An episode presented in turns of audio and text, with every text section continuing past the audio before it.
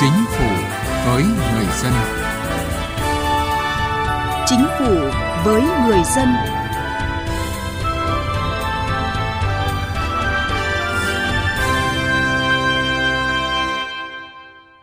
Thưa quý vị và các bạn, sau hơn hai năm chống chọi với dịch bệnh, năm hai không hai hai đang diễn ra với nhiều kỳ vọng.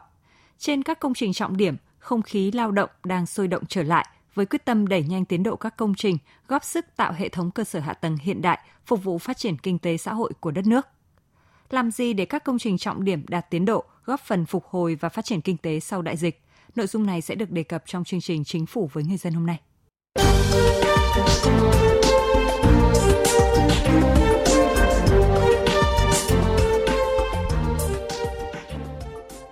Thưa quý vị, thưa các bạn, trong thời gian qua, với sự vào cuộc quyết liệt của chính phủ, các bộ ngành địa phương, công tác giải phóng mặt bằng dự án công trình trọng điểm đường dây năm trăm ki lô vôn nhiệt điện Vân Phong, nhiệt điện Vĩnh Tân đã đạt một trăm phần trăm vị trí móng. Đây là điều kiện rất tốt để đẩy nhanh tiến độ thi công, góp phần phục hồi kinh tế sau đại dịch. Kinh nghiệm nào để có được kết quả này? Mời quý vị cùng phóng viên Thu Huyền tìm hiểu.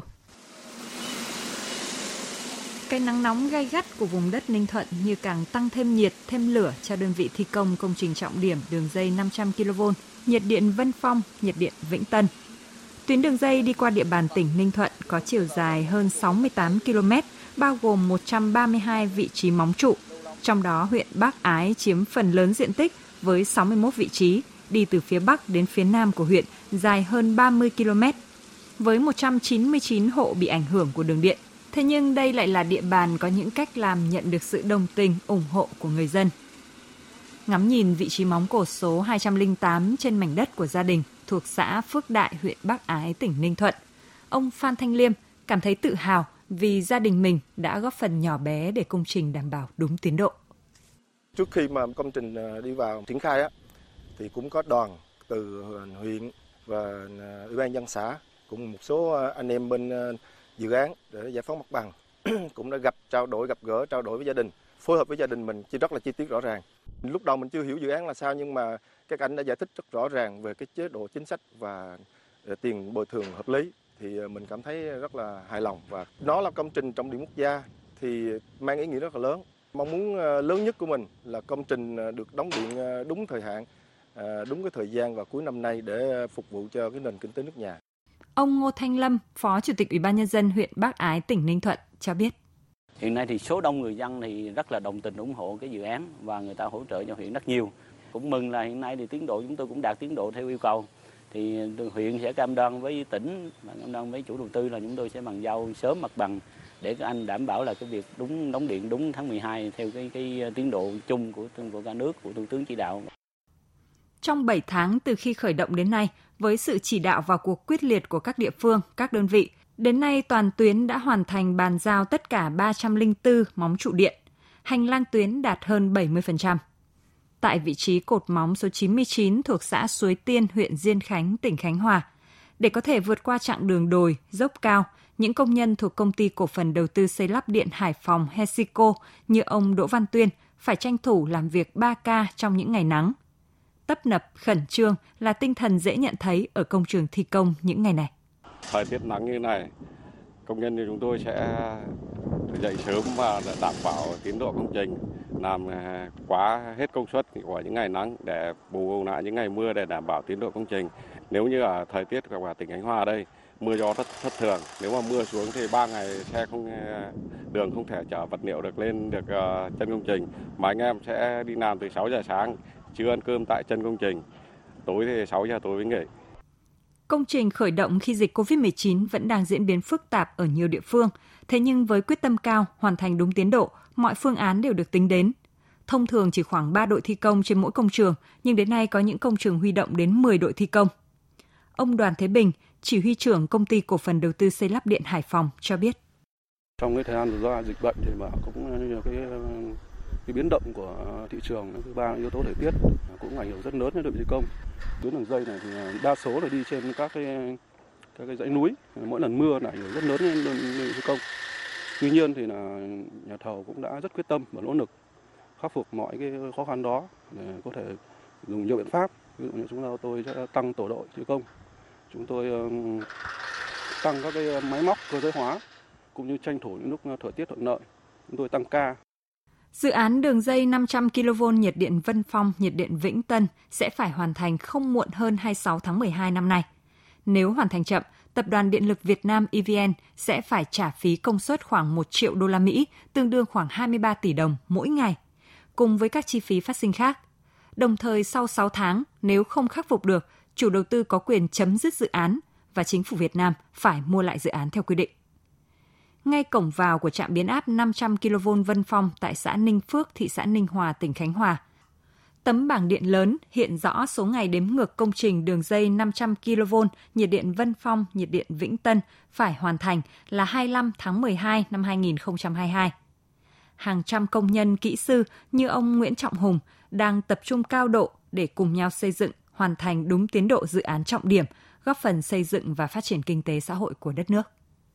Tinh thần rất là cố gắng, quyết tâm để hoàn thành được dự án và nhiệm vụ của chủ đầu tư đã giao, thì cũng một phần cũng được sự quan tâm của chủ đầu tư cũng như là đơn vị tư vấn giám sát luôn đồng hành cùng đơn vị thi công, nên chúng tôi cũng rất là quyết tâm. Thưa quý vị và các bạn, cùng với các dự án điện thì hai mươi sáu dự án giao thông trọng điểm trải dài từ Bắc chí Nam, gồm một số dự án thành phần của cao tốc Bắc Nam sẽ lần lượt hoàn thành trong năm nay. Bộ Giao thông Vận tải đã được Thủ tướng Chính phủ giao kế hoạch đầu tư công năm hai nghìn không trăm hai mươi hai với tổng ngân sách là hơn năm mươi nghìn tỷ đồng.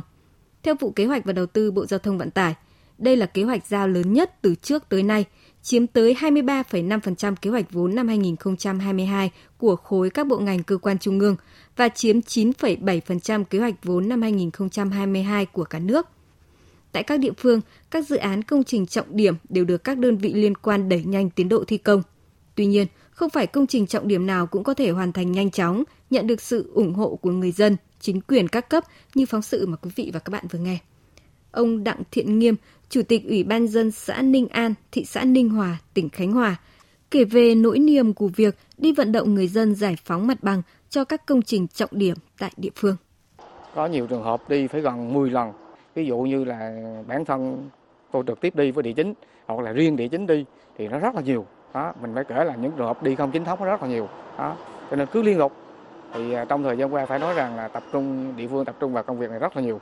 Đó, đa phần là một số công việc chuyên môn là địa chính phải làm ban đêm hoặc là làm thứ bảy nhật để tập trung trong giờ hành chính là làm những công việc này. Giải phóng mặt bằng luôn là công tác khó khăn và phức tạp nhất khi thực hiện công trình trọng điểm đúng tiến độ. Ông Nguyễn Đình Thọ, Phó Giám đốc Ban Quản lý các công trình điện miền Trung cho biết, nếu dự án chậm tiến độ, thiệt hại về kinh tế là rất lớn. Và điều quan trọng hơn cả, đó là thiệt hại về uy tín của Việt Nam với nhà đầu tư nước ngoài. Cái thử thách lớn nhất là những cái liên quan đến cái công tác bồi thường giải phóng mặt bằng. Bản thân cái tiến độ này ấy, thực hiện trong thời gian khoảng một năm thì là đã, bản thân là đã cấp bách rồi. Thì khi mà có một cái khâu nào mà đặc biệt giải phóng mặt bằng mà có vướng mắc thì nó sẽ ảnh hưởng rất lớn đến cái cái, cái công tác thi công. À, và một vấn đề nữa là cái rủi ro về cái thời tiết và thiên tai ở khu vực miền Trung trong những tháng cuối năm. Dự án làm mới đường trục ven biển D T bảy một chín B, đoạn Phan Thiết - Kê Gà là một trong những công trình trọng điểm của tỉnh Ninh Thuận, dự kiến hoàn thành và đưa vào khai thác vào tháng năm năm hai nghìn không trăm hai mươi ba. Thế nhưng theo ông Nguyễn Văn Phúc, Phó Chủ tịch Ủy ban nhân dân huyện Hàm Thuận Nam, tỉnh Bình Thuận, giải phóng mặt bằng hiện đang là khâu rất khó khăn. Cái bảy một chín B thì nó vướng công tác đền bù, trước đó là cái khoáng sản titan, giấy phép khai thác khoáng sản là Bộ Tài nguyên Môi trường cấp, nhưng mà cái đường bảy một chín B thì đi qua khu vực đó, cho nên thì cái vướng cũng khó khăn. Cái thứ hai nữa là cái giá cả, đặc biệt ở những cái khu dân cư thì trong cái quy định giá cả đền bù theo nhà nước thì ta cũng chưa thống nhất cao. Để không lỡ nhịp với tiến độ phục hồi kinh tế của cả nước, tại các dự án giao thông lớn xác định có khối lượng thi công mới có khối lượng giải ngân. Ban điều hành dự án đã đồng hành cùng các nhà thầu chủ động dự liệu các khó khăn có thể xảy ra để có phương án khắc phục từ sớm, duy trì xuyên suốt quá trình thi công. Ông Nguyễn Văn Thể, Bộ trưởng Bộ Giao thông Vận tải cho biết.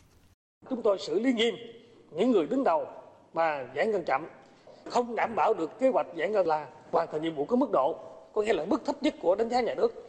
Những dự án đã ghi vốn nhưng mà chậm, ngoài cái việc là chúng tôi tăng cường chỉ đạo thì chúng tôi còn cắt vốn ngay, và một số bang mà giải ngân thấp thì chúng tôi điều chuyển một số cái dự án cho các bang khác.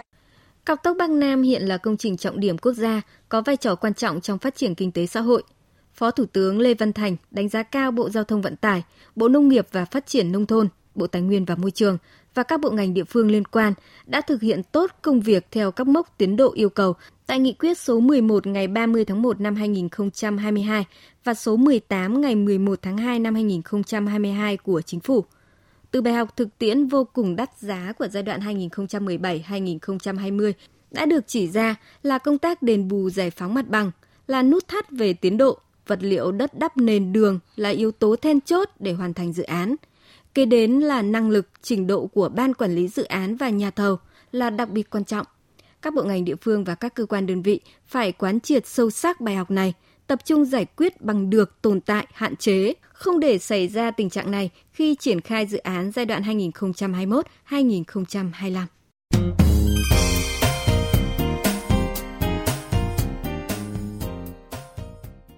Thưa quý vị và các bạn, bước vào giai đoạn phục hồi kinh tế xã hội sau dịch covid mười chín, Chính phủ đang tập trung chỉ đạo thúc đẩy tiến độ thực hiện các công trình dự án trọng điểm nhằm đẩy nhanh phát triển hạ tầng, thu hút các dự án đầu tư ngoài ngân sách, qua đó góp phần đẩy mạnh giải ngân vốn đầu tư công, tạo động lực thúc đẩy phát triển kinh tế xã hội trong những năm tới. Theo các chuyên gia, áp lực sẽ tạo ra động lực thay đổi. Ghi nhận của phóng viên Thúy Hà. Để đẩy nhanh tiến độ triển khai các công trình dự án trọng điểm, các chuyên gia cho rằng vai trò trách nhiệm của các bộ ngành địa phương là rất quan trọng. Vậy nên người đứng đầu của các bộ ngành địa phương cần nâng cao tinh thần trách nhiệm trong việc thúc đẩy giải ngân cũng như sử dụng hiệu quả vốn đầu tư công. Cùng với đó là tăng cường huy động vốn đầu tư của xã hội để góp phần thực hiện hiệu quả các công trình, dự án. Chuyên gia kinh tế Lê Đăng Doanh nhấn mạnh. Rất cần sự dấn thân và chịu trách nhiệm đầy đủ của người đứng đầu giải quyết việc giải phóng mặt bằng, đền bù một cách hợp lý cho người dân, rồi thì chuyển đổi chỗ ở và sau đó là thực hiện các cái biện pháp để có thể thực hiện được nhanh chóng các cái việc đầu tư. Ngoài ra thì việc là cung cấp vốn một cách đầy đủ cũng cần có sự tham gia của các bên, và người đứng đầu sẽ là cái người điều hòa phối hợp và người hàng ngày là nắm tình hình, thúc đẩy cái tiến độ của các công trình. Không để chậm tiến độ dự án, phấn đấu hoàn thành vượt tiến độ đã đề ra nhưng không ảnh hưởng đến chất lượng công trình.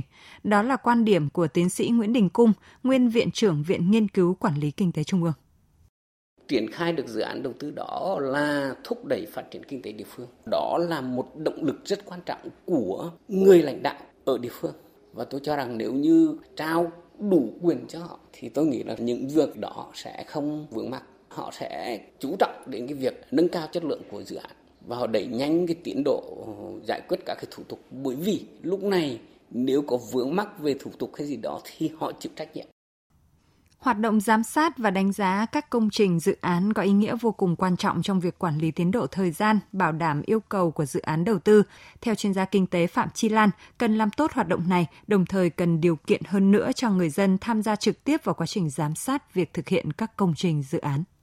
Việc giám sát thì cần phải được làm nghiêm, trước hết là giám sát phải là từ người dân, và người dân phải được quyền giám sát kể cả từ khi chủ trương đầu tư được đưa ra đối với mọi loại dự án lớn nhỏ khác nhau.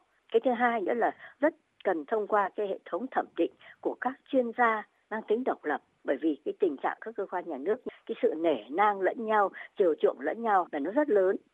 Vừa qua, Thủ tướng Chính phủ đã có những chỉ đạo quyết liệt hơn, gấp gáp hơn và tập trung hơn vào những dự án trọng điểm. Theo các chuyên gia, một trong những động lực để thúc đẩy đó là tạo áp lực từ bên trên, đồng thời công khai đánh giá những kết quả hiện hành và từ đó truyền thông, báo chí và dư luận tạo áp lực từ bên ngoài. Vì nếu chưa nhìn thấy động lực để thay đổi thì chúng ta phải tạo áp lực để thúc đẩy. Thưa quý vị, đến đây chúng tôi xin được kết thúc chương trình Chính phủ với người dân hôm nay. Chương trình do biên tập viên Thu Huyền biên soạn. Cảm ơn quý vị và các bạn đã quan tâm theo dõi.